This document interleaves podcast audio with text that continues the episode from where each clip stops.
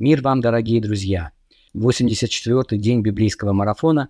Остается 281 день до его завершения. С вами Игорь Егерев, и сегодня в Ветхом Завете мы находимся в книге Иисуса Навина. Прочтем главы 14 и 15, а также 84 Псалом. А в Новом Завете мы заканчиваем чтение 4 главы Евангелия от Луки, стихи с 33 по 44. В этом отрывке мы видим Иисуса в синагоге, и именно там происходит его встреча с человеком, одержимым нечистым духом.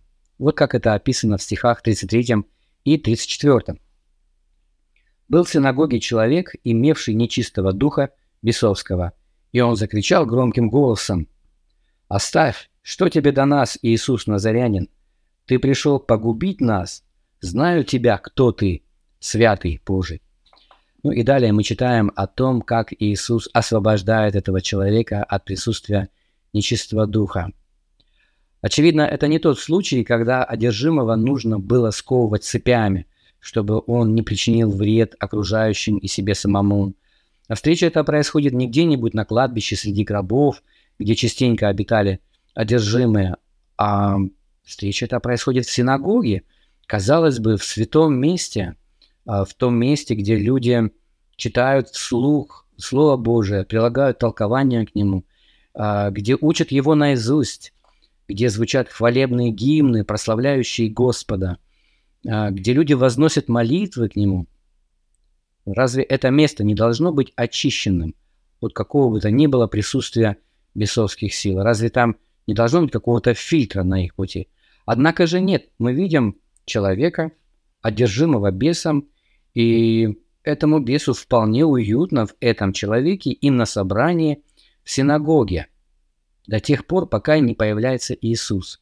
Вот появление Иисуса делает присутствие этого беса неуютным внутри человека. Ему становится неловко, не по себе. И он вынуждает человека приблизиться к Иисусу и противостоять его присутствию.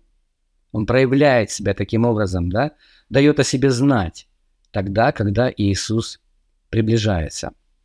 А я подумал о наших собраниях христианских. Не создается ли у нас такое впечатление, что на наших собраниях все должно быть стерильно, ну, в духовном плане, а, что наши молитвы, которые мы возносим Богу, а, христианские гимны, прославляющие Его, чтение Слова, проповеди, вечеря Господня, в конце концов, все это разве не должно создавать над нами какой-то купол защитный и а, защищать нас от влияния злых а, каких-то сил, злых духов? А, ну, вроде бы, по идее, должно быть так. Но вот обратите внимание, что в синагоге так не было. И почему мы думаем, что наши собрания должны быть другими? А, и когда мы присутствуем на собрании, иногда мы ощущаем вот что-то не то. И, э, несмотря на то, что люди, верующие в Иисуса Христа, а, люди, исповедующие Его, и те, которые поют гимны, молятся Ему, читают Слово Божие, слушают Его, но тем не менее порой ведут себя ну, не совсем адекватно, даже на собраниях христианских. И порой звучат очень обидные слова в адрес кого-то другого. И даже поступки бывают не совсем адекватные.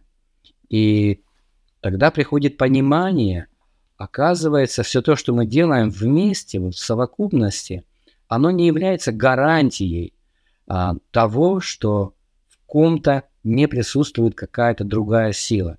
Ну, я не хочу сказать одержимость, а, но во всяком случае открытость для влияния а, каких-то духовных злых сил. Ну, это факт. Приходится констатировать, что это так. И э, я думаю, дело вот в чем.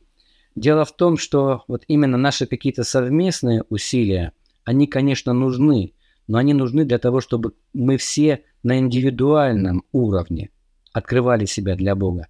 Опять-таки, не просто как часть какого-то организма, хотя мы им являемся, но многое зависит, а, зависит от того, насколько вы открыты для Иисуса, насколько Он приблизился лично к вам, и пусть его приближение, его присутствие, возможно, высветит а, нечто негативное, что в вас есть. и вы можете позволить Иисусу очистить вас от, от этого влияния э, злых сил. Но я верю в то, что это происходит на индивидуальном уровне. Э, хотя, конечно, наши собрания этому способствуют.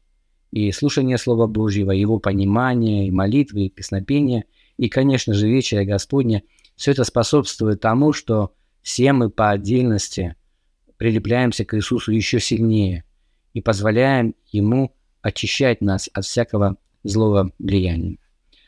Давайте прочтем вот этот отрывок в 4 главе Евангелия от Луки, стихи с 33 по 44, также две главы в книге Иисуса Навина, 14-15, и 84 псалом. Обратите внимание на вопросы, которые я, как обычно, прилагаю к своему видео. Ответьте на эти вопросы для самих себя, для вашей самопроверки. И если хотите, поделитесь вашими ответами со всеми в наших чатах. Я также хочу вас э, попросить, если вы не подписаны еще на этот канал, подпишитесь, пожалуйста, на него, сделайте репост, расскажите о нем вашим близким, для того, чтобы как можно большее количество людей воспользовалось плодами нашего труда. И пусть Господь благословит вас.